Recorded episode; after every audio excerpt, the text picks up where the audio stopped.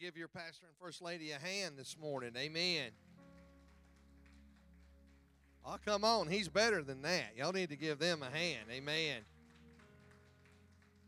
Y'all have got top shelf leadership here, and I'm just amazed every time that I come at the growth and the all that God has been has been doing uh, here at your church. It's just uh, literally amazing. There's faces that I see that I love to see every time I come, but there's also new faces each time we come, and it's just uh, uh, it's just amazing. So we praise God for it. I am a full time evangelist. God God has there's a fivefold ministry gift that God gave uh, to the church, and and and we, we see it very relevant. Uh, how many of you remember the story when when Jesus raised Jairus' daughter? Anybody know, know that? Remember that story? Well, if you remember when he got there, that that uh, the people said she's dead, she's dead, and and Jesus told everybody to get out, everybody get out of the room, get out of the room, except for Peter, James, and John, and the daddy and the mama of the young girl. And, and then he, he turned and he prayed and he, actually spoke in tongues. He said, Talitha, Talitha, cumi, was just being interpreted, damsel arise. And he took her by the hand and she got up. And she turned, he turned to those five and said, now give her something to eat. Make sure she, she gets meat. Wow. Well, I, God spoke to me one day and, and, and he showed me something I never realized about that miracle. He told everybody to get out of the room except Peter, James, and John, and Daddy and Mama. There's a fivefold ministry gift that God talks about in His Word. He said He's given these gifts to the church.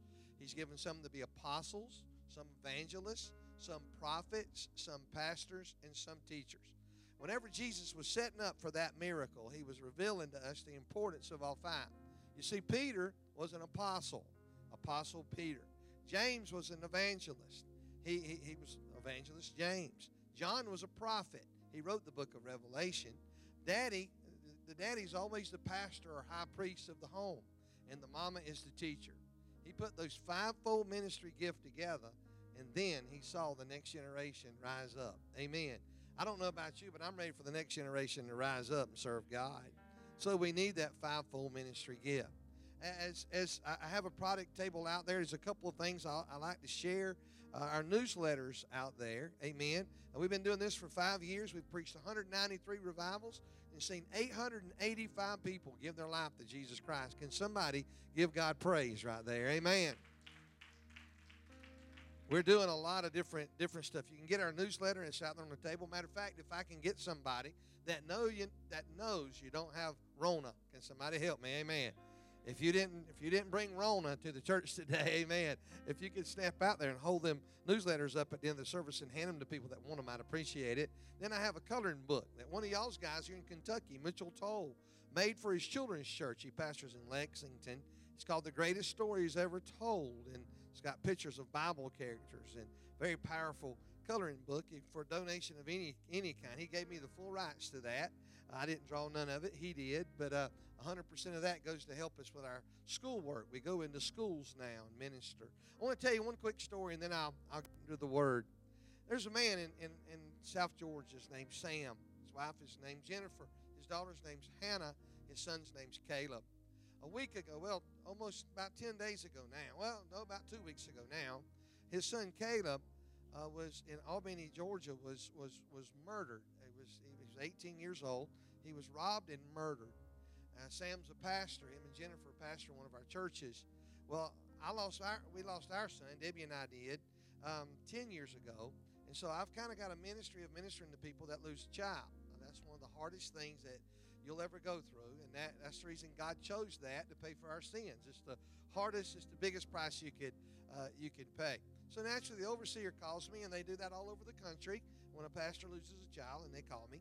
Well, several years ago, when we first started this ministry, five years ago, uh, we, we, we knew that whenever we lost Travis, we needed a place to go just for a little while, just to get away and just go. So God spoke to us to build a, a sabbatical house on our farm, a house for ministers or people that lo- lose a child can come and stay and get their legs put back, get their feet back under them. Well, Sam, Sam and Jennifer and Hannah uh, came and stayed. They've been they've been at the sabbatical house for about seven days. Uh, they came. They, they they left to go up to the mountains to some kinfolks uh, this past Wednesday, and he, he he called me and testified to this fact. He said, "You saved our lives. Us being able to get away, just stay on your farm, see the cows, see the horses, uh, I got an ATV, a mule they call a Kawasaki mule. Get on it and just ride around and just have no agenda and just love on each other. Said it's been amazing. You're part of that because I've preached here a couple of times since we started this, and and naturally the offerings go to do the ministry. Uh, you're responsible for putting uh, that sabbatical house together, and we continue to offer that free of charge. We don't charge anybody anything uh, to come. We let our the, the, the, the proceeds from our ministry, our, our our table, and different things we we cover that, and that's so much needed. How many of you know ministry outside the outside the four walls of the church is where God's trying to take us to? Can somebody help me? Amen. He had to make a man bat bite a bat in China and shut down all the churches in Georgia or in, in, the United States to get us outside worshiping outside the wall. Can somebody help me? Amen. A bat gave his life so that you'll go tell somebody about Jesus. Amen. You can do it in Walmart because you can't catch Corona at Walmart. Amen. Amen. If you have your Bibles, and I trust and hope uh, that you do, if you'll turn with me to the book of First Peter. First Peter chapter 5. I want to begin reading in verse 5, and I want to read down through verse 11. Uh, I don't take preaching lightly. I'm always honored when I get to stand behind uh, this sacred desk and bring the word. This morning, God gave me a specific word uh, to preach at that hour. This morning, now, he's, he's just led me to preach. Most of the time, when I do two services, you preach the same message because it's a message to the church. But God knew you were going to be here, He knew you were going to be here. I don't know who you, I don't know everybody here. I know some of y'all, y'all become personal friends of mine. Uh, amen. And, and, and some very close friends. I had a good friend named John Martin. Amen. I used to come and stay in the Rock House, but I got to thinking, Pastor, a while ago, whenever whenever the worship was going on, you know how God will speak to you when worship's going on. And last time I stayed at the Rock House was during the time they were planting corn, and he worked me harder than a Hebrew slave with no straw, straw that day, that week. This time it's the time he sold the corn, and he called and said, "You can't stay at the Rock House." I don't understand I don't understand that. I'm, I'm kidding. I'm kidding. But if you look with me in 1 Peter chapter 5, begin reading in verse 5. If you don't mind standing in reverence to the reading of the Word of God. 1 Peter chapter 5, begin reading in verse verse 5. Don't worry about the time. I never preach over 15 minutes. Amen. I just usually preach four times every time I get up. Amen. 1 Peter chapter 5, begin reading in verse 5. He said, Likewise, you younger, submit yourself to the elder. Yea, all of you be subject one to another and be clothed with humility. For God resists the proud, but He gives grace to the humble. Humble yourself, therefore, under the mighty hand of God, that He may exalt you in due time. Casting all your cares upon Him, for He cares for you. Be sober, be vigilant, because your adversary, the devil, as a roaring lion, walks about seeking whom he may devour. Whom resist steadfast in the faith knowing that the same afflictions, the same thing the world goes through, we're tempted with it as Christians, the same afflictions are accomplished in your brethren that are in the world. But the God of all grace, who has called us into this eternal glory by Christ Jesus, after you've suffered a little while. How many of you know you got to go through some junk if you're going to live on this side of heaven? Those preachers that say, send me a $100 and everything will be great, your dog will come home, your truck will crank, your husband will lose weight, and your wife will be a blind. They lying to you. Can somebody help me? Amen. Now, if you believe that, give me a hundred dollars. We'll see if it'll happen, but I ain't gonna promise nothing. Can somebody? He said, after you suffer a little while, may he make you perfect, establish, strengthen, and settle you. To him be glory and dominion forever and ever. Amen. Father, thank you for your word. I ask you, God, to anoint me again this day. Father, God, you can use anything. You can do anything with anybody. And I ask you, Lord, this morning to preach me. Let the gift stir up inside of me and let me preach. God is just a simple messenger from the throne, from the Master. God, I pray that your word accomplishes what you desire. Speak to every person here. Anoint our ears, our heart, that we may hear and apply what thus saith the Lord. In the name of Jesus we pray. Amen, amen, and amen. Before you sit down, look at your neighbor, look him down the eye, and say, If you don't smile, I'm going to kiss you right in the mouth. Amen. Amen. Amen. Amen. Amen. I want to talk to you this morning on a simple thought that that that that, that a lot of people have kind of perverted. I want to talk to you about grace. Amazing grace is the title uh, of my message this morning. Now, as I begin to think about the grace of God, it's impossible for my mind to comprehend everything about, about grace. I heard, a, I heard someone try to define grace one time, and, and they defined it. They told they defined it by telling the story, and I, I listened to it intently. He told a story about a very wealthy man that owned some gold fields in, uh, in Alaska, and, and he, he was very wealthy. And one of his gold mines he had to get to, he had to get through by a dog and a dog sled. And, and he had a servant that would ride out there with him. They had equipment, and they were taking the equipment. He and his servant was driving out or riding out the dog sled out into the wilderness to where of Alaska where the gold mine was. They noticed a dust cloud behind them, a snow cloud, a dust cloud of snow behind them, and it was following them. And they realized it that there was a pack of wolves that was following them everywhere that they went knowing that the wolves were getting closer as the dust as the dust as the dust cloud came closer they began to throw off equipment just throwing it off so that the dogs could run faster. But they got closer and closer. Now they can make out the wolves. The wolves are getting closer. They're trailing not only after the dogs but after the men that were on on the sled. As the dogs got so close that literally they were nipping at the heels of the men that were on that sled the servant looked at his master flung himself off the servant did the wolves stopped and devoured the servant, and the rich man and the dogs made it to safety. I read that and I said, Well, Lord, that, that sounds like grace, but, but not, not the kind of grace I want to talk to you about. It would have been closer if the rich man had thrown himself off, amen, and let the servant live. That would have been closer to the grace we got from Jesus. Can somebody help me? Amen. I heard another story one time of someone uh, feebly trying to describe what grace is. And they talked about a man that, that his job was to work down at the trestle. He worked for the railroad, and his job was to raise the trestle for the tugboat to come under and to lower the trestle for the train to go across the river. Uh, at the school, his young boy had a day of spend the day with your dad at work, and he was so excited that his son was going to get to come and spend the day with him. His wife packed a very nice lunch, and, and they went down and a little bit early, about 11:30, to raise the trestle for the 12 o'clock tugboat to come through. They were going to enjoy their lunch, watch the tugboat, see the river, and it was just going to be a good time.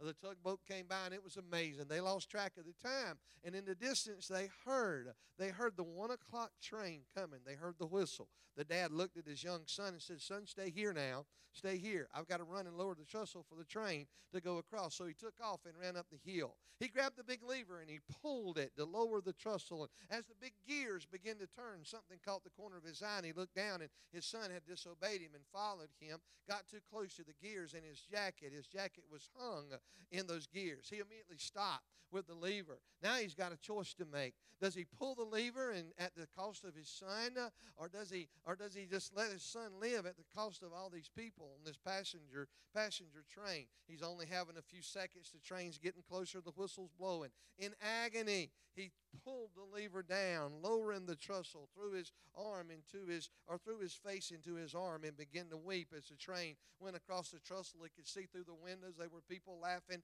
There were people eating. There were people having a good time. And he screamed out, If you only knew the cost that was paid for you to live, the cost of my son. Boy, I read that or, or heard that, and a tear began to roll down the corner of my eyes. I said, God, that's got to be grace. He said, No, that boy fell in there because of an accident. I set my son on purpose. Can somebody help me just a minute? Amen. So it's impossible for us to fathom what grace is. But but uh, I'm hearing I'm hearing a lot of pastors tell me, and they ask me, What do you feel about this hyper grace? That if you got the grace of God, and I hear Christians say it all the time. They do things that are wrong, and they say, Thank God for grace. Like like grace grace gives them a ticket to get by with anything they want to get by with. Y'all, grace requires more of you than the law did in the Old Testament. Can somebody help me? What do you mean? Uh, Jesus said it like this. He said, You know, it's written that if a man commits adultery, he, he shall be put to death. But I say unto you, if a man looks at a woman and lusts after her, you've committed adultery. Am I making sense in this building? He said, You've heard it written that if you commit murder, if you commit murder, that you that you, that, that, that you shall be put to death. But I say unto you, if you're angry with your brother without a cause, you've committed murder against him. You can think about it now, and it's a sin. Am I, am I making? I hope I'm making sense. Wow. So I got I, I, as an evangelist, as ministers, we have to we have to preach the balance of the Word of God. Just because you came down an altar when you were 12 years old and you prayed a prayer with the preacher, that didn't give you the right to get up and live any old kind of way. Grace is more than that. Can somebody help me? Amen. I've heard people describe grace as unmerited favor, and certainly that is a good definition of grace in the book of Ephesians, chapter 2, verse 8 and verse 9.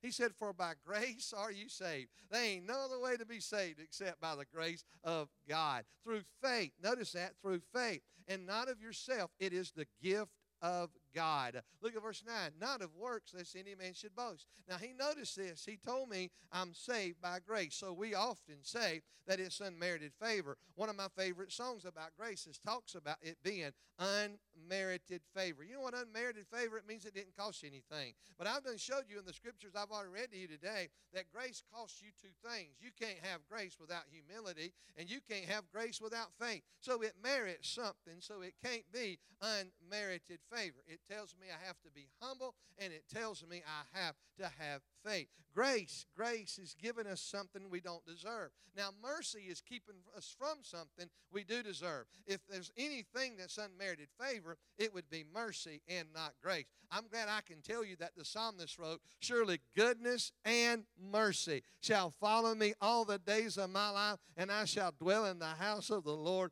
forever. If you're thankful for the grace and the mercy of God, would you give him a praise right now that the devil would be jealous of? Amen. Amen. So if grace is just something, amen, to save me, and this is where I want to get into the to the message. If grace is just something that saves me, by grace I am saved. But if that's the only reason that it's, that it's there, then it'll cause me to have a ticket, like I said earlier, to sin. Now you've got churches popping up all across America that that they uh, there, there's churches that'll marry a man to a man, and there's churches that'll marry a woman to a woman. There's churches that believe that abortion is what it ought to be, and uh, that it ought to be legal and a person ought to have the right to choose to, to kill. No, the choice is made before you go to the bedroom. Can somebody help me? Amen. That's where the choice is supposed to be made. Once there's life in that in that womb, no, your choice of that life is done. Can somebody help me? Amen. God help us to understand. If you stop a heart from me, I'm a hunter. I hunt deer, I hunt bear, I hunt turkey, I, I even hunt squirrel. Can somebody help me? Amen. Since this corona happened, I've hunted blackbirds and bluebirds. I'm kidding. I'm kidding. I'm kidding. But but but hear me. When I shoot something, you know how I know it's dead? It's because its heart ain't ain't ain't beating no more. If that heart's beating and you stop it, you killed something. You killed a life. And I know, I know we're not here to have a political rally. If we did, we ought to go burn something down. Can somebody help me? Amen. But what I will say is this if you stop a heart from beating, you've killed it. And every time there's a baby aborted, we kill a baby. Can somebody help me? Amen. Now, this lady that just passed away, and, and, and our president, whether you're a Republican or a Democrat, that's up to you. But our president's getting ready to nominate somebody to the Supreme Court that's anti abortion. And for the first time in my lifetime, amen, or my grown up lifetime, we've got, we're going to have a Supreme Court that's, on, that's off balance the other way. And I believe we're going to see Roe versus Wade reversed, and we're going to see where it's illegal to go to a doctor and take scissors and stick it in the back of a baby's head, suck its brains out, and deliver it dead and call it abortion. Am I making sense? Now I don't know why I'm stuck on that for a minute, but the baby ain't the only victim. I, I was a part of the of the of the of the pro life uh, uh, society in, in Georgia, and they had a big service at my church, and, and and they had me preach it. And I don't know why I'm saying this, but but anyway, they put a casket out in front of the of the pulpit, and I was to preach a memorial service for all the babies that have been aborted, and they had women there, and they had little baby dolls in the back, and and little just little baby dolls they had made. And if you had an abortion, you was to go down there and get a baby and come lay it in this casket to have release, release from the what you done. One lady come down with seven babies in her arms and, and her seven dolls, and I watched her put each one in that casket. I was behind the pulpit, and she named them, and she wept, and she was so broken and so hurt that she actually became got saved and became a member of her church. And it took me a while, but we built her back up, and she's a great, great warrior for God now. But there's more victims than just the baby. Can somebody help me? Amen. And I don't know what your politics are, and I don't care. But God help us as a church to stand on the right side of the word and know. Amen. But people will take grace. If we're not careful, they'll take that grace and say, Well, thank God for grace. I know I done wrong, but thank God for grace. And then, then look, look what happens in Romans. Just give, give me that, that next scripture. Amen. Romans chapter 5, verse 20. He said, Moreover, the law entered that the offenses might abound. But where sin abound, grace did much more abound. I thank God for grace. Look at verse 21. And we're going to go all the way down to oh, chapter 6, verse 2. He said, Well, I, I, was I put a dash there to go from Romans chapter 5 through a through Romans chapter 6. I didn't write it down right because I know that man back there and he's perfect in all that he does. Amen. In Romans chapter 5, verse 20, amen. It said, Moreover, the law entered that the offense might abound. But where the where, where sin abounded, grace did much more abound. Verse 21 says that as sin has reigned unto death, even so might grace reign through righteousness unto eternal life of Jesus Christ our Lord. Chapter 6. This goes right into chapter 6. That's the last verse of chapter 5. What shall we then say? Shall we continue in sin that grace may abound? God forbid. How shall we that are dead to sin live any longer therein? If we're not careful, we'll take grace. And a lot of folks are saying this, this hyper grace, that it don't matter what you do, it don't matter how you live, you can be. Let me just show you this scripture just so I can make, make things a little clearer. And this scripture is kind of hard, so just bear with me. I wouldn't even say this if it wasn't in the Bible. But in 1 Corinthians chapter 6, and look what it says beginning in verse 9. He said this in 1 Corinthians chapter 6. Now it's your fault because I gave you that scripture. Amen. First Corinthians, there you go, chapter 6 and verse 9. He said, Know ye not that the unrighteous shall not inherit the kingdom of God? Now look what he says, be not deceived. Now, why would he say be not deceived? Because if you're not careful, you'll be deceived about what the word says. So don't let the enemy deceive you. Be not deceived. Neither fornicators. What's a fornicator? That's people that have sex with people and they're not married. That's what that is. Now there's some churches say, long as you're not married. I know one church that hand out uh, handed out condoms to their young people. Say, well, you're going to do it anyway instead of preaching abstinence. Are you still Are you still with me? Amen. He said fornicators ain't going to inherit the kingdom of God. Nor idolaters. What's an idolater? That's people that put stuff ahead of God. We see a lot of that on Super Bowl Sunday. Amen. Amen. He said, nor adulterers. Adulterers, somebody that has sex with somebody and they're married, but not to them. Are you still with me? Amen. Nor adulterers, nor nor effeminate. Effeminate is is a man having sex with man and women have it's gay. It's homosexuality. Nor nor nor abusers of themselves with mankind. That's people that sucks drugs up their nose and makes all their teeth fall out and will steal their mama's microwave to buy some more. Amen. Nor thieves. That's people that don't pay tithes. Nor covetousness. That's people that's people that are jealous of people that do pay tithes. Amen. Nor drunkards. That's people that drink. Can somebody help me?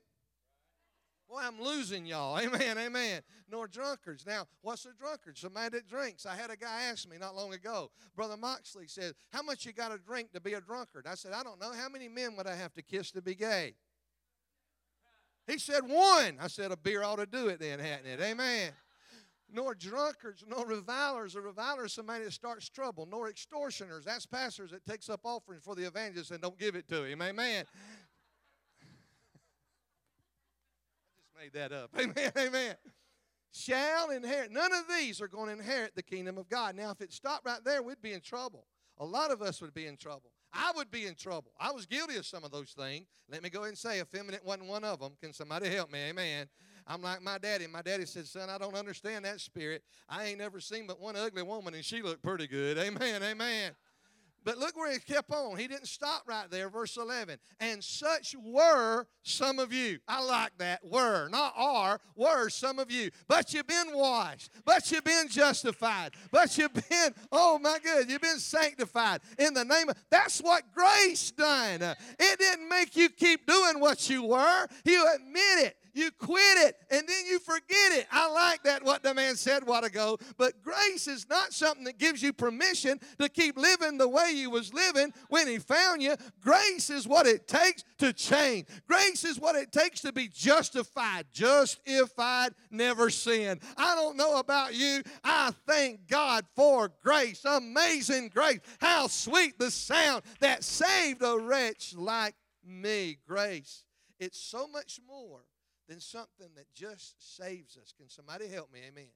If grace is just there to save us from our sins, and I'm glad it did, but why did Jesus need grace? He had never sinned. Well, Jesus didn't need grace. Well, you better read your Bible in the book of John, chapter 1, verse 14 through verse 17. Look what it says. John chapter 1. And the Word was made flesh and dwelt among us, and we beheld His glory, the glory of the only begotten, begotten of the Father, full of grace. He had to have. He had to be full of. He didn't need. I don't care what people say. Uh, our Savior did not need a Savior. Are you still with me? Uh, all of sin. No, no, no, no, no. Jesus was without sin and spotless. That's the reason he's the only way. I know some people, well, Jesus is one of the ways. No. If you're going to get to the heaven he built, the only way to get there is through him. He's the door you got to go. You got to go through. And if you ain't accepted Jesus, you ain't going to heaven. That's just bottom bottom line. But he needed he was full of grace and truth. Look at verse 15. Wow. John bare witness of him and cried, saying, This is this was he of whom I spake. He that cometh after me is preferred before me, for, for he was before, before me. Look at verse 16. And of his fullness, amen, have all we received grace for grace. Verse 17, for the law was given by Moses, but grace and truth came by Jesus Christ. God help us that grace is great. Grace is amazing. Grace is wonderful. But there's a more definition to it than unmerited favor. There's a bigger definition to it than just salvation because I'm saved by grace. Yes, I'm not taken away from that. But there's got to be something else. If Jesus needed grace, amen, then I, I need more grace than just what it took for me to come down. Oh, I came down the altar the third Sunday night of April, uh, third Sunday night of April, 1989, and I gave my life to Jesus Christ, and He filled me with the Holy. It took grace to get me from that fifth pew from the back all the way down to that altar. And it was grace that saved me. And it was grace that turned my life around. But I needed more grace than that. Can somebody help me? Amen. So God gave me a definition of grace. And if you're one of those that writes down notes, I want you to write this down. What is grace? Grace is uh, the empowering presence of God, enabling me to be what He created me to be and do what He's called me to do. We've got too many Christians that, that sit on the pew and they say, Well, I just can't. I just don't know how. I'm just not talented. You need grace because grace is the enabling, oh, is the enabling presence of God, uh, the empowering presence of God that enables you to be what He created you to be and do what He's called you to do. I can't can't stand up here and preach to people like you if it wasn't for grace. I can't step out and be an evangelist in a world that don't have revival anymore if it wasn't for grace. I couldn't quit my job at the nuclear plant as a welder and go go be a preacher. My daddy said, "Son, you're the craziest youngin' I've raised." Amen, amen, amen. But hear me, if it wasn't for grace, you can't build that new church that y'all going to build if it's not for grace. You can't get up and be what you ought to be if it wasn't for grace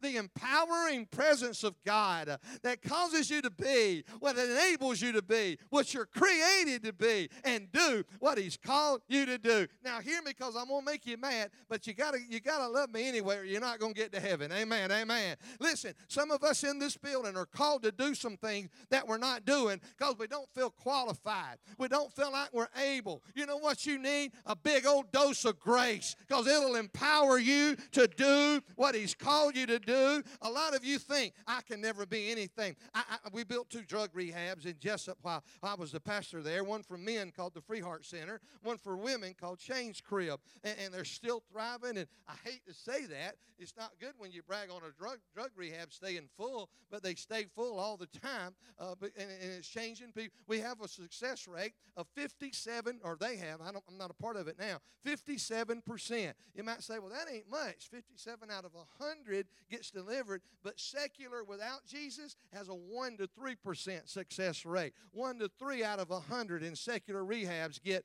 get delivered. What am I trying to say? What does, a, what does the church rehab have that the secular rehab don't? Grace. Can somebody help me? Grace, grace. I've had people stand in my office, in my office. And uh, at the church I pastored, I, I put a restroom right behind my desk, and, and I have people, women and ladies alike, that'll come in to, to, for me to counsel with drugs. And uh, oftentimes I'll sling the door of that restroom open, and there's a big full length mirror there because I have to you know, make sure everything's zipped and buttoned before I walk, I walk out, you know. And so, so there's a full length mirror, and I walk around my desk and say, Look right there, show me, well, tell me what you see. And I've had them melt in the middle of the ground because they see nothing. They melt in the middle. They fall down weeping because they see somebody that's hopeless. They see somebody that can't make it. They see somebody that can't get up. And I've reached down and took men and women alike by the hand and picked them up and say, Now look at yourself and let me tell you what Jesus sees. Jesus sees somebody that was worth him going to Calvary to die for, not so that you could be a drug addict, not so you can be a dope head. He done that so you could live free and be what he created you to be and do what he's called you to do. It's grace. The first time we find out about grace is in the book of Genesis, chapter 6. Look at this. Noah, the Lord said, I'm going to destroy man, of whom I created from the face of the earth, both man and beast, and all the creeping things, and the fowls of the air, for it repent. I'm sorry that I made that I made them. God was sorry that He made us in His image. Are you with me? He was sorry that He made us. Now, a lot of people try to take and mess up the Word of God. Scientists, and, and I love scientists because scientists finds facts, but but sometimes idiots find things and they try to prove God wrong, and that's just dumb. Can somebody help me? Amen. It's just dumb. I heard I had one guy say, "Oh well, you know, you preach that the, the Bible, the man started six thousand years ago. They have found they have found uh, uh, uh, uh, cavemen skulls back millions years ago. I heard a preacher get up and preach one time that uh, they say they got dinosaurs. There's no such thing as a dinosaur. I wanted to stand up and say, y'all, I, they found one. I went to Smithsonian and saw it. They got, they got it. So we got to be careful. Do I believe in dinosaurs? Yes, I even believe in cavemen. I believe the earth was made and it was it was there and God kicked the devil out of heaven and he messed it all up. So God sent a flood and wiped everything out. Are you with me? And then God stepped out on the on the face of it in Genesis chapter 1. The Bible said the earth was void and without form and it was covered with water. I believe that's when all the dinosaurs and the cavemen was wiped out. Can somebody help me? And he created it as we know it. I didn't come from a monkey. Can somebody help me? Amen. I was created in the image of God. And if you believe we came from a monkey, monkey, that takes more faith than mine. Can somebody help me? You believe that two amoebas got together in a mud hole. Somebody said an explosion. They grew tails. Are you still with me? They decided to crawl up a tree and eat bananas. Amen. And one day they cut off their tails and run for office, and that's where we get politicians. Amen. Amen. And amen. But hear me, hear me close. I believe that God spoke it 6,000 years ago, and I ain't created after no monkey. I went to that Smithsonian Institute, and they said a bear is a cousin to man. I bear hunt. I've killed five bear. I said, Lord, I've, I'm wiping out my family one at a time. Amen. Amen. I don't believe I'm cousin to a bear. I don't believe I'm a grandson to a monkey. I believe I was created in the image of God, and He gave me grace to be what He created me to be, and He gave me grace to do what He's called me to do. But look what it says. But Noah found grace in the eyes of the Lord. It wasn't just save him. Are you with me? He took that grace and he saved his whole family and preserved it. I like to deer hunt. If it wasn't for Noah, I couldn't hunt no deer. He put two of them on that boat. Can somebody hear me? Amen. I, I, I got a few cows. I like my cows. If I wouldn't have none, if Noah hadn't, are you still with me? Matter of fact, I wouldn't even be here. You wouldn't either if Noah hadn't found. But he didn't find grace just to save Noah. He found grace so that he could do what he was. could be, what he was created to be, and do what he was called to do. He built a boat, y'all, and put two of everything on it except those that'll sacrifice and come to Sunday school. He put seven of them on there. Amen, amen. But but hear me, he put two. You got to have faith to get on a wooden boat with two woodpeckers. You got to have faith to get on a wooden boat with two termites. And he floated around not for 40 days like some people say. It was over a year. Can somebody help me? That he was on that boat. He he didn't do he didn't do that that because he was saved. He done that because he had grace. He was able to build a boat and he was able to save mankind because of the grace of God. I don't know about you, but yes, God, I'm glad that you saved me. I'm so glad I couldn't go to heaven if you hadn't saved me. But if it wasn't for your grace, I couldn't be cre- I couldn't become what you created me to be, and I certainly couldn't do what you called me to do. You know what my prayer is for this service? That God pours out His grace in such a way that teachers will stand up and say, I know I can teach because of the grace of God. I know I can worship because of the grace of God. I know I can preach because of the grace of God. I know I can save my family because of the grace of God. God, help me to understand. He didn't just save me to get me to heaven, He saved me to be His hands extended in this present world that I'm living in. Whoa. So, grace, the empowering presence of God that enables me to be what He created. Create me to be a fornicator. He didn't create me to be an adulterer. He didn't create me to be a drunkard. He didn't create me. Am I making sense? To be what He created me to be and do what He's called me to do. Amazing, amazing grace. As I think about grace, I begin to look. I begin to look about, about the different definitions or the different things. Look at 1 Corinthians chapter 15, verse 10. Look what Paul writes about, about, about grace. But by the grace of God, I am what I am. And his grace, which was bestowed upon me, was not in vain. But I labored. He didn't. Wait a minute. Wait a minute. You, are telling me you labored? Grace made you labor? I thought grace was just me coming down, shaking hands with the preacher, and then sitting on the pew complaining about the air conditioning until you come. Are you with me? I thought grace was me just coming 2.7 times a month and paying tithe if I don't have a boat payment and, and coming. I thought I thought grace was just something that gave me permission to come down the altar and get saved when I was 12 and, and everything's just great and everything's just wonderful and, and now I've, I, I went to a funeral one time of a guy, I wasn't preaching it, and this guy was a skulldugger. I mean, he was a skulldugger. I won one of his wives to the Lord. And, and, and, and, and, and so I felt like I needed to go to the funeral because the daddy of one of her kids was there. And so I went to the funeral. And, and I sat there. Now, on the front row, he had, he had three women pregnant an ex wife, a wife, and a girlfriend. All three of them's pregnant at the same time. You with me? He died because he was drunk and riding the wrong way on a four lane highway on a motorcycle and hit a semi right between the lights. So, did he have time to pray? I hope he did, but it probably, I don't know. I mean, you hit a semi.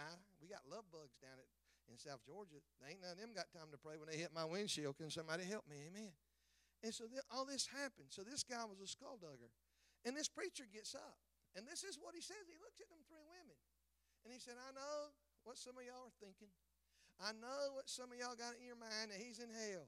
But I know for a fact, I was with him at youth camp. He got saved when he was 12, and that secured him for. No, that grace got him saved at 12, but he threw the grace away. Can somebody help me? He needed that grace to be what he was created to be. Beloved, it does not yet appear what we shall be, but I know when he appears, we'll be like him, for we'll see him as he is. Grace gets me there. Can somebody help me? Amen. And to do what he was called to do. Paul says, I am what I am because of grace. And the grace which was bestowed upon me was not in vain. It made me labor more abundantly, more than all of them, yet not I, but the grace of God, that stuff that was in him, that came from God, that caused him to be what he was created to be, and to do what he was called to do. Anybody here say to God, I need more grace? Anybody here today say, God, I need more grace? It was saving grace. Grace and power go together. Now, hear me because I'm an evangelist, and I know I'm going to leave, and, and hopefully he'll still let me come back the first quarter of next year. But but I know I'm an evangelist. It's easy to come in, blow up, blow out, and go on. Amen. But but but hear me. Look at Acts 14, verse 3. Look at this. We're not seeing miracles like we used to see. We've seen some miracles. One revival I was here. Remember we had that that that it was just great. Amen. But but I still talk about that. But but hear me. We're not seeing the mir- we're not seeing people I go to churches that it's been seven, eight years since they baptized anybody. I, I go to people and, and I'm the I go to churches and I'm the youngest guy there and I'm 58 years old and I'm the youngest guy there. I would be the youth group at that church. Our churches are getting older and older and the people are dying off and we're not winning the young people. Am I making sense? Something's going on here.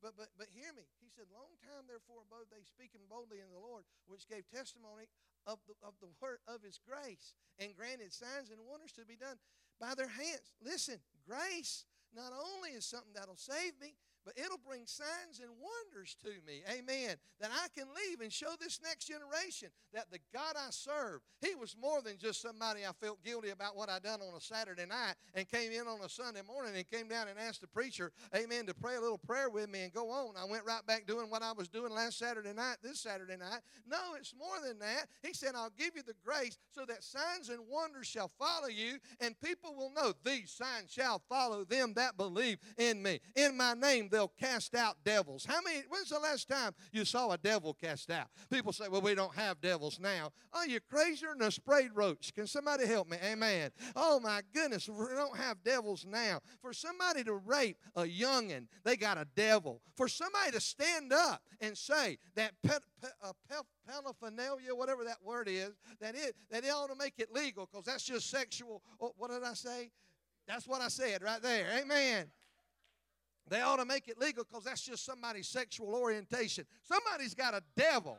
Somebody's got a devil. Are you still with me? Somebody's got a devil. If you they they found what 30 something kids in a double wide trailer in South Georgia. I was preaching at a at a church in Perry, Georgia, which is right outside of Macon. Uh, and on my way down there, I was listening to the radio, and they found a double wide trailer. I think it had 32 kids uh, in it that were selling for sex trade. Some of them as young as five and six years old. And I got up at that church. The church is small, it's not a big church. And I got up and said this I said, Y'all 20 miles from that trailer, and they had more youth in their trailer than you got in your church. Seems like they're working harder for their God than we are for our God. Am I making sense in this building? For somebody to rape an eight year old, they got a devil. For somebody to go buy meth and suck it up their nose till all their teeth fall out and then steal their mama's jewelry and sell it so they can get some more, they got a devil. Can somebody help me? Amen. For somebody to beat up on a woman, they got a devil. For somebody to abuse a child, they got a devil. Can somebody help me? Amen. And the church is sitting around saying we need a counselor, we need to elect conservatives. No, we need grace so that signs and wonders will follow us. And those devils that people come in with, they're not happy living with the devil. They want it gone. And they're looking for somebody that's full of grace that enables them to be what they're created to be and do what they're called to do. He said, In my name, they'll cast out devils. They'll speak with new tongues. He said, he said if, they, if a snake bites them, they won't even die. Are you with me? If they drink any deadly thing, if somebody tries to poison you. Am I making sense here? If you make it, it won't bother you. You'll lay hands on sick people and they'll recover. All because of grace following us. I heard a story one time. We got to get hungry for grace and not settle for anything less. I heard a story one time about this these these these world leaders got together and they was some leaders in another country that needed to be taken out. So they put in to hire an assassin to take these take these people out. So in the undercover world they advertised for an assassin. They needed somebody to take these particular leaders out to deliver the people in that country. So they come in, the first guy they interviewed, they said, Would you, would you kill anybody that we tell you to kill? Yes, we will. Yes, I will. I'm an assassin. That's what I do. So they gave him a gun. Said, Here, your wife's in the room next to us. Here, go over and shoot her. He looked at me and said, I can't shoot my wife. I love my wife. Give him back the gun. You ain't qualified. Next man comes in. Same story. Would you shoot anybody we tell you to? Yes, I will. Here's a gun. Your wife's in the other room. Go there and shoot her. He went in, stayed a few minutes, come out crying. I can't shoot my wife. I love her. Then there was a woman from Kentucky that came in and same question. Would you shoot anybody? She said, ain't nobody I won't shoot if you'll give me the job. I want that job. And he said, Well, here, we got your husband in the room next to you. Take this gun, go over there and shoot him. You got the job. She went over next door. Pow, pow, pow, pow, pow, pow. and you hear a big crash and just everything tearing up. She comes out and wipes, wiping her forehead, and they said, What in the world happened? Said, That gun you gave me was full of blanks. I had to beat him to death with the chair he was sitting in. Amen, amen. That story probably ain't true, but hear me. She was from Georgia. Can somebody help me? Amen. But hear me. We need to be so aggressive after the grace of God that we don't settle for anything else. I said this this morning in the early service. And, and I said, what, what, what, what, what price is enough for you to bail out on God? They stuff we said we wouldn't do, we're doing now. Uh, what, what, where does the price get too much? I don't know. I'm not a conspiracy theory person but I am a Bible person. And I read in that Bible we're in the last days, they're going to take a mark before they can buy anything or sell anything during tribulation. And, and I used to think that could never happen. That can't never happen. But now, everybody in here got to wear a mask to Walmart. Are you still with me? If you don't, everybody looks like it like you shot their dog last night. Amen. But listen, what would happen if they come in and said, okay, you're going to take the vaccine? We're going to put this chip in your hand so that we'll know that you have taken this vaccine. And other people, am I making sense here? Now, it's easy for me to say I wouldn't do it, but I got an eight, I got a five, six, and eight year old grandson. A six, five, five, not five and six, five, eight, and nine grandsons. Uh, I, I got to get it right. I'm getting old. Five year old Brookston. He'll be six next week. I got an eight year old Bro- uh, Brody, and I got a 10 year old Braden, who'll be 11 next week. So I got five, eight, and 10 grandsons. If they come to me and says, Papa, I'm hungry, and I went down to the grocery store and said, You got to have a chip before I can you any food. Well, they won't know. I had I had corona for 15 days. The CDC called me. They knew I had corona. There's an app on your phone right now. They, this, I heard this on the news. They're texting people, telling them they need to quarantine because they've been exposed to somebody with corona, and you need to, you've been closer than 15 feet from them, and they can tell that by your phone. Everybody's got to have a phone. I was riding home the other night, and sometimes when I get through preaching revivals, I just drive all the way home. And so Debbie kind of stays up until I crash somewhere or, or whatever, and, or not till I go to bed somewhere. She, know, she ain't waiting on me to crash. Can somebody help me? Amen. Although the other day I come in, she's sitting on the edge of bed, Pastor. We may need your help. She was sitting on the edge of the bed looking at our marriage license, crying. I mean, crying her eyes out. And I sat by her, thought she was having a moment. Put my arm around her and said, Honey, what's the matter? She said, There's no expiration date on these things. Amen, amen. But at any rate, and so I, I, got tired and I said, I need a motel, Debbie. Get on the internet and find one close. I'm right here. And then she started telling me, You just passed, I was going by Sevierville, you just passed that knife cutting place. Said, Just go on up on the hill right up behind that other, uh, that, that chocolate place there. On the hill up there, there's a motel and you can go up there and got you a room. I said, How you knowing this? I know right where you're at. I'm watching you travel all the way. Ooh. It got me to, if I stop by a store and there's another store by it I shouldn't be at, I said, Now, Debbie, I'm walking in here to get me a Coca Cola. I ain't at that other store. Amen, amen. But hear me, if they can do all that, things is adding up. And if you don't, now I ain't worried about it because we're going to go in the rapture. And I'm meddling here. I got to get back to the word. But hear me and hear me real, real, real, real, real, real, real, real, real, real close. God, help us to get where signs and wonders start following us again. And the church ain't just some place we go to because mama brought us up to, but we come expecting God to do something that only God can get the glory for. Let us come believing God that the sick will come, but they'll leave well. Let us come believing God that the bound will come, but they'll get delivered. Let us come to church, God, understanding that because of your grace, it was enough to save me, but it was more than that. It was the empowering presence of God that enabled enables me to be what you created me to be and do what you call me to do. The last scripture I'll read to you is kind of one that kind of messed with me when I found it. 1 Peter chapter 4 verse 10. Look at this. 1 Peter chapter 4 and in verse 10. As every man has received the gift, even so minister the same one to another. Now look at this last part of this verse. It says, steward now, how can I be steward over something that was just sent down to save me? I got to manage the grace that God has given me to be what He created me to be and do what He's called me to do. I want to end with a true story. That one what I got I made up, but this one, this one's true. Don't leave saying that preacher's a liar. He made up a story. No, that was just that was just to wake you up so I could tell you something really good. Amen. If you read the book, The Last Hero of the Titanic, you'll find a story about a Methodist preacher, an evangelist, if you will, that was traveling over here from overseas, was traveling over here and got a ride on the Titanic and with his daughter and her nanny to come over here and do a revival in one of our cities. And you know the story the Titanic hit a iceberg and, and sunk. And this man, he went through the Titanic as it was sinking. John Harper is his name. Look it up. He went through the Titanic screaming, All the women, children, and the unsaved, get on the lifeboats. All women, children, and the unsaved, get on the lifeboats. Well, you know the story. The Titanic sunk, and the people that were on lifeboats made it. But you don't know this part, or I didn't know it. John Harper had a life preserver and all the people floating on debris, he was swimming to each one and asking them, Do they know Jesus? And he was winning them to the Lord as they hung on to a lifesaver, as they hung on to a, to a piece of wood or whatever. He, he swam the one young man.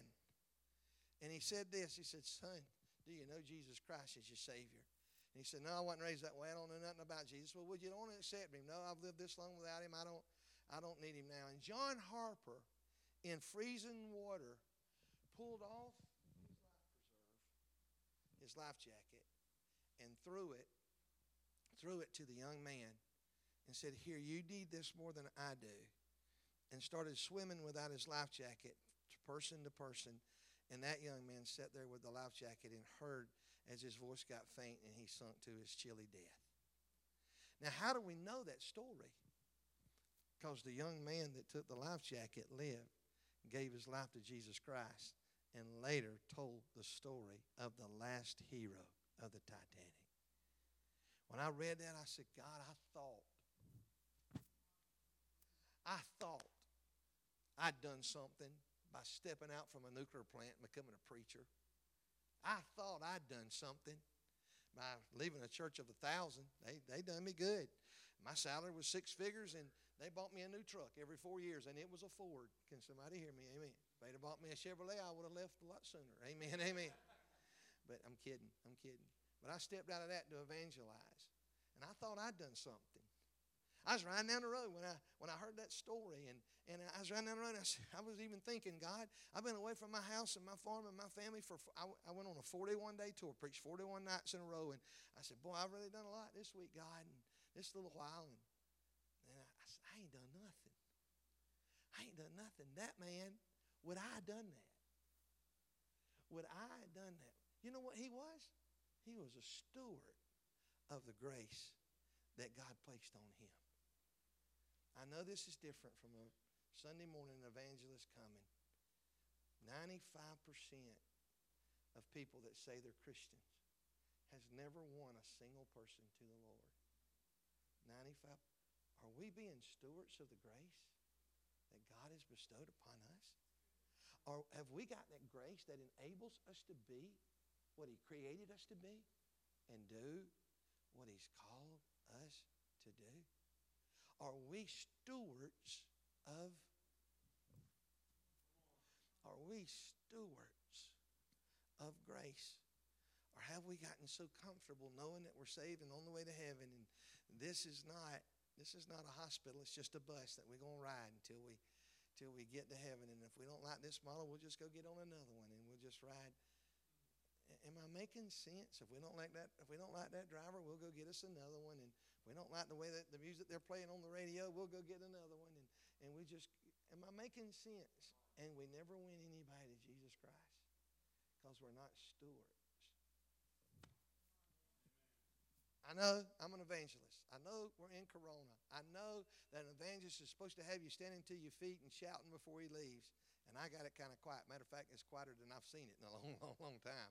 Amen. I've turned y'all from a Pentecostal church, and it didn't take me but, what, 30 minutes. I've turned y'all from an on fire Pentecostal church into a white Episcopalian church in just a little while. Amen. Amen.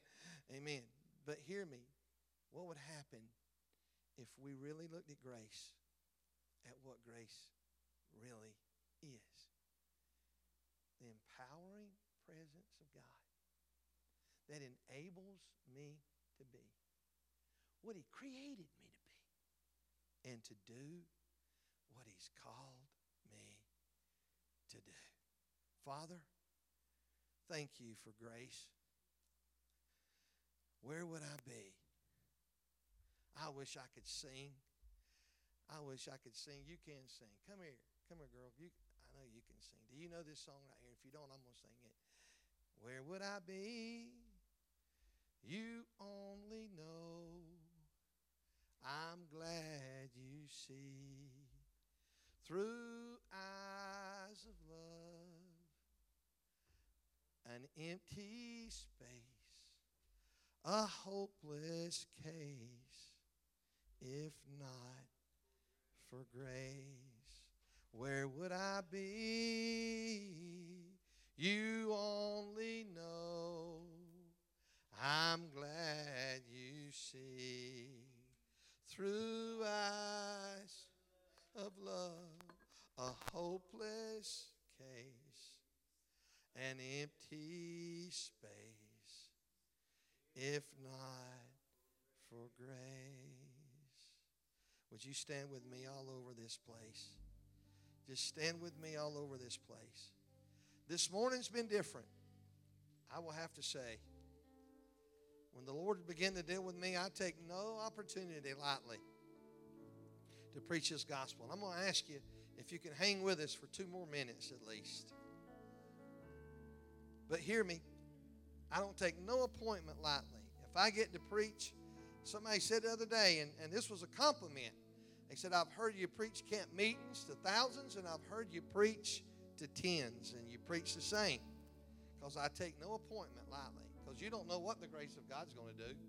You might be, you know, I, I, I'm a, I, I don't want to change your opinion about me if you like me. If you don't like me, I hope I do change your opinion about me. But, but, but hear me. I was kind of, kind of brassy one day, thinking, thinking that, boy, I've done a lot for God. This, look what all we've done, and this has been just great. And I even got to imagining, woo I'm going to receive a crown in heaven for what I've done here. And God spoke to me as clear as I've ever heard Him. He said, You know who's going to have one of the biggest crowns in heaven? I said, Tell me, God. I'm thinking it's going to rhyme with orange. amen, amen. He said, He said, The woman that kept the nursery while Billy Graham's mama got saved, she's going to receive a big one. Because Billy Graham, well, anyway, so it ain't about how we measure. Matter of fact, the Bible said if you compare yourself amongst yourself, you're not wise. Some people don't do nothing for God because they can't preach like Pastor Sean, or they can't sing like one of these praise team members, or they can't play an instrument. So I'm just a nothing, nothing. No! The baby that you changed a diaper for in the nursery may grow up to be the next evangelist that changes the entire world. Wow. Matter of fact, when I was at Unity, pastoring, my nursery worker, uh, she, she went she was amazing. She went and made sure every baby had a new diaper before they left. And she went and had a bunch of stickers made up. And every baby had it stamped on the back of their diaper. Said, I was changed at Unity Church of God. Amen, amen, amen. I don't know what God's calling you to do. I don't know what He's created you to do. It may be for that one cashier at Walmart that's struggling with her life right now. And he may give you a headache just so you could go by and get some Bayer aspirin and pay for it at her because the steps of righteous people are over the Lord. Just so you could tell her that Jesus loves her. I don't know. I, I believe there's a lot. I, I got to tell this, and I, I, I, busted my neck. I busted a disc in my neck, and I had to go to, to the doctor. They, it's kind of an emergency deal, and the doctor operated on me, and they had me in a big old neck brace thing, and and I come back from my appointment, and the doctor doctor come in and sat down, and he, and he, and he jokingly said this. He's a good doctor. He said, he said, what's wrong with you preachers? I said, what do you mean? He said, you're the fourth preacher I had to operate on their neck in the last month. And before I even thought about it, I said, it may not be as preachers. Are you saved? And he looked at me and started crying and sat down on a stool by me and said, no, I'm not. I said, well, you got to get saved because God's going to keep breaking all those preachers' necks until you do. And I sat there and talked to him, weeping, tears running down his chin. He didn't accept the Lord, but boy, I planted a good seed. He never did look at me. I got up and left. They charged me $40. I said, I should have took up an offering in there. Amen. But hear me, would God let a disc bust in my neck for me to go tell that doctor about about about about grace? I don't know. He let Jesus leave the portals of glory, come to this earth, let him beat him till he was unrecognizable, let him stick a spear in his side, let him place a crown of thorns on his head, let him shove his mama at the foot of the cross and wouldn't let him do nothing about it. Am I making sense? Drive nails in his hand and his feet just so George Moxley on the third Sunday night of April 1989 could come down and let grace start something in my life. And I pray. I look back over my 30 years of being a Christian, 30, almost 30, well, 31 years now. There's been a lot of times I've failed him. A lot of times I've been short. But I'm thankful that he didn't take his grace away and he continues to let me be what he created me to be and strive to do what he's called me to do. Now, that's just my personal story. What's yours? Father, I'm getting ready to give this altar call. And God, if there's somebody that needs saving grace, let them be saved. There's somebody needs restoration grace, let them be restored. This morning, young Ashley gave her life back to you, God. We were still rejoicing over that. If somebody needs delivering grace, let them be delivered. Somebody needs healing grace, let them be healed. But God, is the bulk of His congregation stands before you, God, we need that grace, the empowering presence of you that enables us to be what you created us to be and do what you call us to do. Let grace be showered out upon us this morning. Every head bowed, every eye closed for just a second. They're getting ready to sing. They're going to lead us in worship for two minutes. And as they lead us in worship, we're going to invite the King of Kings to come in. I'm going to ask you to hang with me at least two minutes. And then at the end of that two minutes, I'm going to give an altar call. And if there's something you need grace to do, if there's something you need the empowering presence of God to accomplish, maybe you got a son, maybe you got a daughter that's lost, maybe you got a husband, maybe you got somebody that you love, maybe it just ain't working, maybe it just ain't, you've lost your joy, you've lost that peace. Maybe I, I could name a million things and hope I get yours, but hear me. Hear me if you say, God, I need, I need something that only grace, only grace can do. I need to be something that only grace can cause me to be. I need to do something that only grace can empower me to do. Then I'm going to ask you to come to this altar. But first, for the next two minutes, worship with our praise team. Worship.